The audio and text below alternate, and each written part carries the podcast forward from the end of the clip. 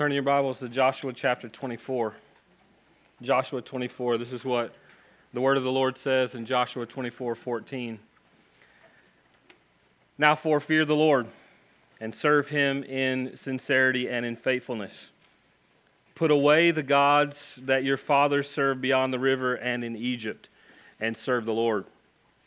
And if it is evil in your eyes to serve the Lord, choose this day whom you will serve, whether the God of your fathers served in the region beyond the river, or the gods of the Amorites in whose land you dwell. But as for me and my house, we will serve the Lord. My task in this session is to uh, challenge us as men. In the, in the current stage that men my age are, but also as we train young men, what is it that we're pre- preparing them for? In this particular narrative, we've come to the end of Joshua's life. He's now moved into the promised land. He's, he's conquered. And now what should be ringing in their ears is Deuteronomy chapter five, and Deuteronomy chapter six, and Deuteronomy seven and eight and nine. Because what the call was in Deuteronomy five was to hear the word of the Lord, listen to the commands. They're going into a pagan place, overrun with pagans. And yet it was the word of the Lord that was to anchor them in promise to live long in the land and to overcome. And now they've conquered physically. But but we know what happens. You look a, a chapter later in the chronological unfolding of the book, and Joshua and all those who were leaders with him die.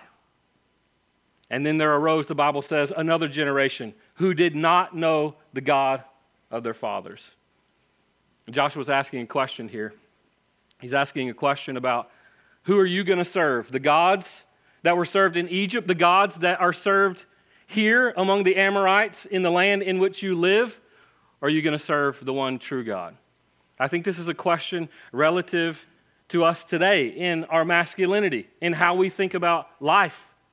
I think this is a question for you to ask yourself now. Do, do you hear it? Are you paying attention to the culture?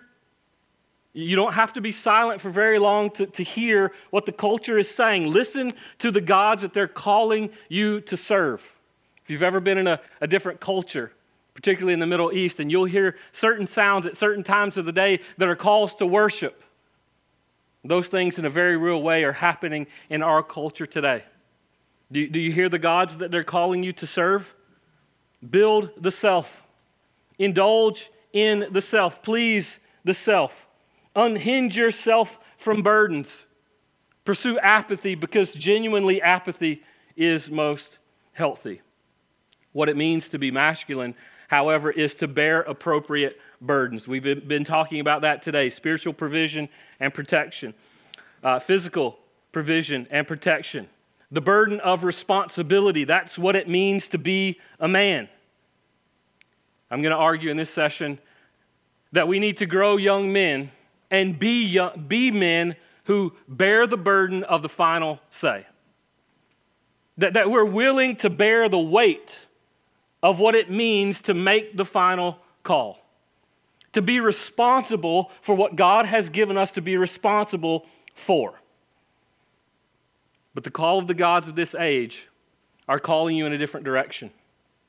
And at some point, you're going to have to make the decision, just as Joshua makes the call here, to choose who you will serve.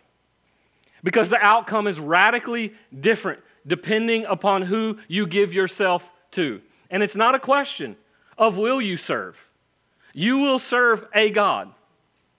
Will it be the true God of Scripture? Because Joshua's call here is to fear the Lord and serve him, or to serve other gods. Proverbs four twenty-six says this, give careful thought to the paths of your feet. Be steadfast in all your ways. He's just finished telling, uh, Solomon has just finished saying, Uh, be diligent, guard your heart with all diligence. Why? Because from it flow the springs of life. And when your heart is swayed by the gods of the earth, your path walks in a different direction. What kinds of gods are we speaking of? I could go on and on and on about the gods of this age. I'm going to narrow it down to two because of time. The god of self, which is manifested in terms of pride and arrogance. I'm so glad that we're giving away today Uh, the book by J C Ryle, Thoughts for Young Men. It should be one hundred percent required re- reading for every young man. one hundred percent. Uh, I think all old men should read it.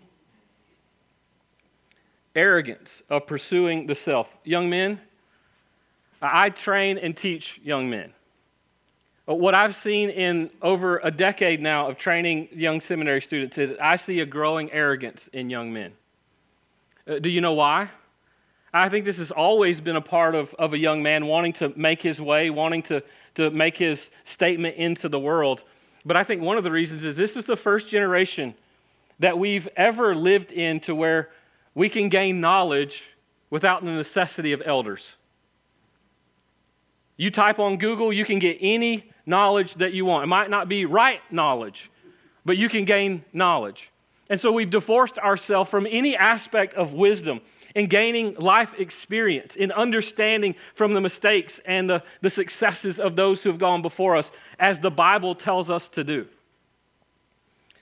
Yet we step out in arrogance, not being teachable, pursuing self-exaltation, pursuing self-indulgence, pursuing self-protection among, uh, among everything. But hear the call of Solomon when he's teaching in Proverbs one through nine, where he's he's talking to his sons and he's telling them to pursue Lady Wisdom. And, and how are we to do that? Give ear to my instruction. Listen, son, to my commandment. One of the things that marks a godly young man is you're preparing. You, you want to be prepared well to be a man, to, to, to serve a wife, to lead a family. You have to learn to be teachable. You see, when we gain information in that Google-infused world that we live in, essentially what's happening is we gain we gain knowledge. But the Bible warns that knowledge itself puffs up. Knowledge itself builds and exalts the self. It leads to pride. It leads to arrogance.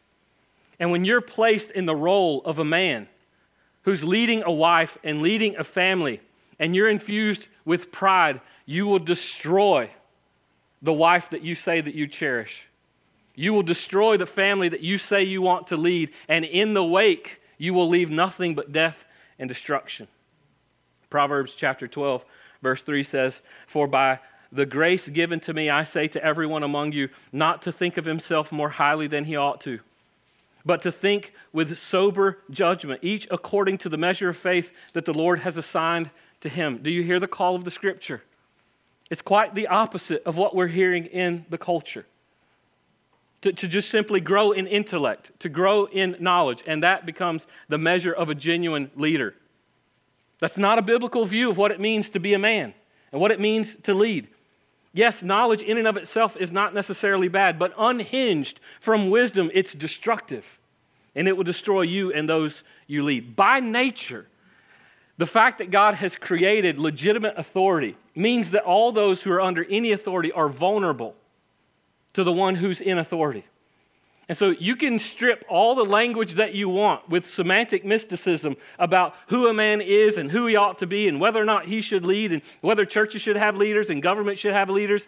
There will always be leaders. And the fact of the matter is, is everyone who falls under them is vulnerable. So if they're a bad leader, it makes the, the people under them more vulnerable. Do not abandon, I don't care what the culture says, don't abandon your responsibility as a man for your family, because it will be more destructive and it will make the people under your care more vulnerable than they would be otherwise. Colossians three twelve, "Put on then, as God's chosen ones, holy and beloved, compassionate hearts, kindness, humility, meekness, and patience." We should be teaching our young men. That, that sounds a lot like the Lord Jesus. And that's what Paul is calling the Colossian church to, is to be conformed to the image of Christ, to walk in humility, not in arrogance. Young guys, if you want to learn to lead a wife, learn to be teachable and listen to instruction. Because dare I say, if you want that woman to submit to you, you must lead in your submission to genuine authority, the God of the universe, learning to be teachable, having your heart moldable according to his ways. Philippians two, seven and eight. "But he," talking about Christ, "made himself nothing, taking the form of a servant, being born in the likeness of men, and being found in human form, he humbled himself by becoming obedient to the point of death, even death on the cross. So what it means to be a genuine leader is to be a is to be a servant. Uh, men are not much greater than mules, to be honest. It's our job to take the fall for the glory that the Lord has given to us in our female companions and in the children that the Lord blesses us with. The second god of the age is selfish pursuit of pleasure. Turn in your Bibles to Second Timothy chapter three, one. Second Timothy chapter three, verse one. This is what the Bible says. But understand this, that in the last days there will come times of difficulty, for people will be lovers of self, lovers of money, proud, arrogant, abusive, disobedient to their parents, ungrateful, unholy, heartless, unappeasable, slanderous, without self-control, brutal, not loving good, treacherous, reckless, swollen with conceit, lovers of pleasure rather than lovers of God. In that book that you're giving away, I had no idea, but most of the quotes you're about to hear are from J C. Ryle and that book, so I'll give you a, pre- a, a, a preface. Fritter away, he says, the most precious years. Uh, he, he's frit, do, do not fritter away the most precious years of your life. What you sow in youth, he says, you will reap in adulthood. Earthly pleasures, he goes on, are unsatisfying, empty, and meaningless. If you cling to earthly pleasures, he says, these are the things that murder your souls. We're growing in a culture, if I had time, we would, we would dive into this in how we think about this term adolescence, which is an ungodly, hellish philosophy. Because we've called young men to try and pursue freedom without responsibility. We've called young men in our culture that the way that you grow up is to enjoy yourself and to pursue your own pleasure, so much so that we now have a category of what's called adultolescence, where men, it's cool to hang in your parents' basement and play video games. What we're calling people to is freedom without responsibility. This is the constant pursuit of pleasure. And the pleasures that you pursue build yourself to where you can never genuinely lead a family. You can never genuinely bear the burden of responsibility for people that God could entrust to you. If you want to be a man, die to yourself. You want to learn to be a man? Give up the pleasures that you're pursuing consistently. Paul says it like this, put to death, therefore, what is earthly in you. And here's the danger, is you get in the habit of pursuing the flesh, you get in the habit of pursuing pleasure. This is what J C. Ryle says, habits have long roots. Habits, like trees, are strengthened with age.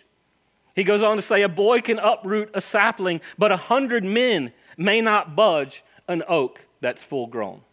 And what he's saying is the patterns and habits that you find yourself in at a young age are so much more difficult to uproot. So get good habits now.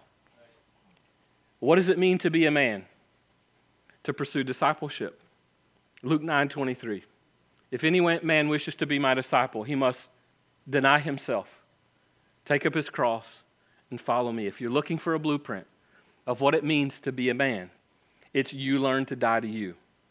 You be around older men who can teach you. Let me pause for just a second and encourage you in this way. That passage in Deuteronomy chapter six, if you were to go back and read the Shema, grandparenting is not about spoiling grandchildren. Grandparenting, you have just as much a responsibility to teach and train your grandchildren about the things of God. Is the call of the Shema. We have a responsibility to pour into our children so that they would know the things of God, a Godward orientation in everything and everywhere that our children go.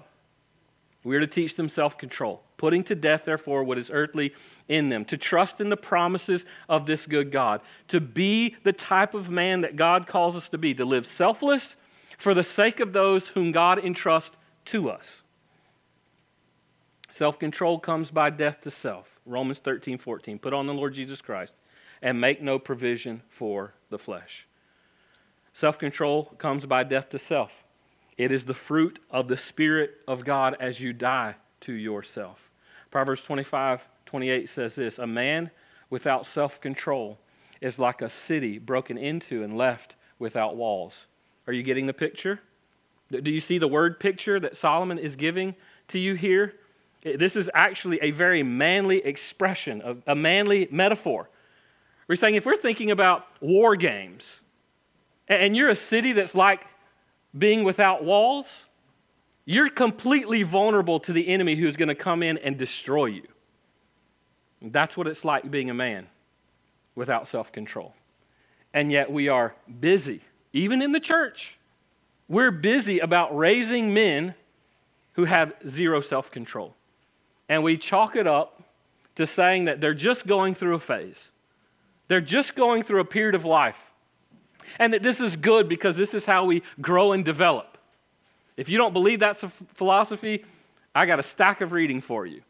This is the philosophy that they've been pursuing for over one hundred fifty years in education, trying to strip the role of parents even in the way that we educate our children. And so if you think about this, it's a drive toward being like a man, being like a city that's without walls. That's what it means when you don't have self-control. So what's the call? The call is to walk by the Spirit so you will not gratify the desires of the flesh, so that you will be self-controlled and you will have a defense against all the, the gods of the world, the pursuit of pleasure, the pursuit of pride. We've said a couple of times today about physical protection.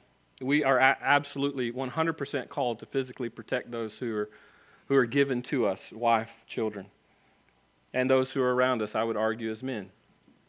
But dare I say, it's probably easier for you to physically give your life for your wife or those entrusted to you than it is to die to yourself every day for their sake.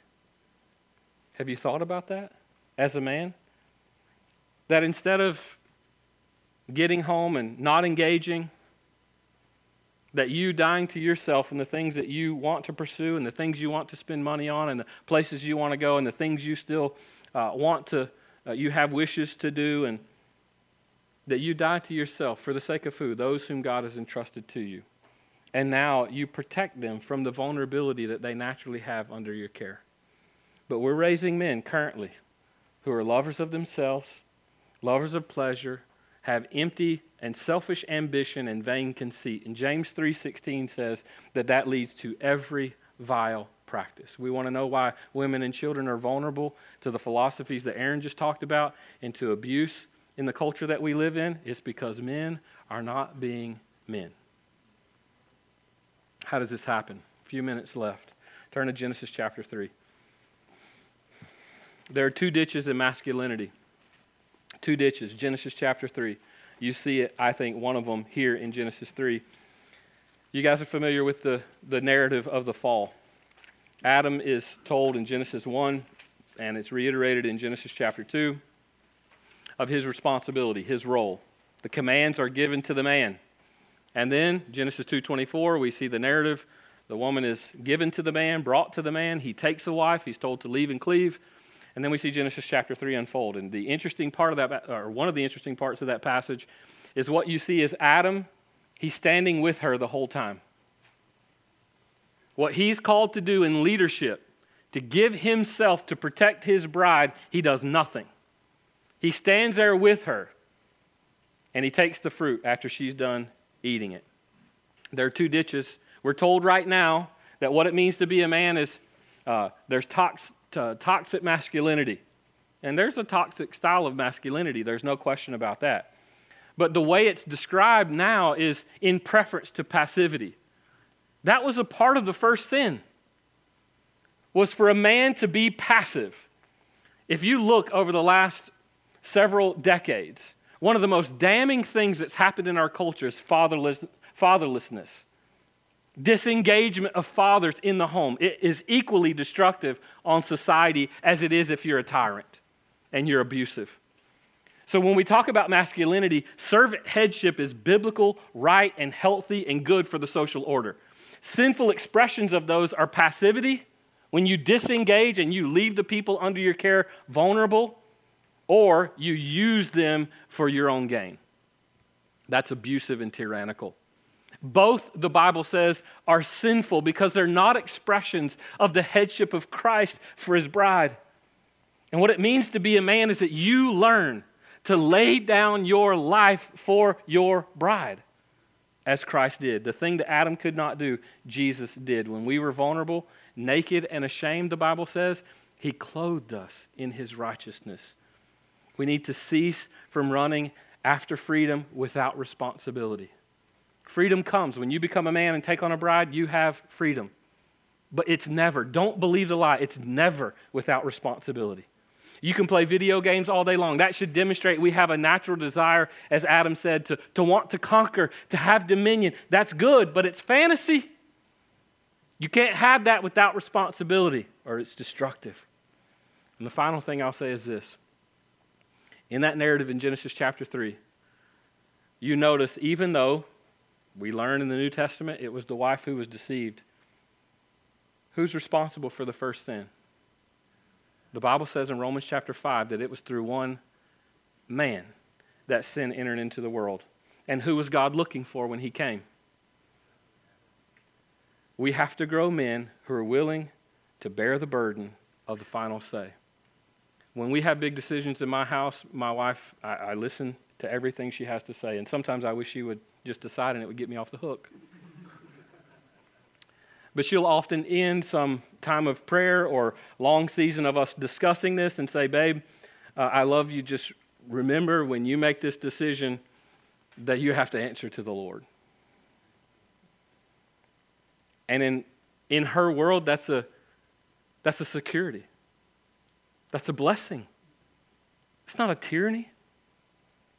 And if I neglect my responsibility as a man, I leave her all the more vulnerable. So to grow up to be men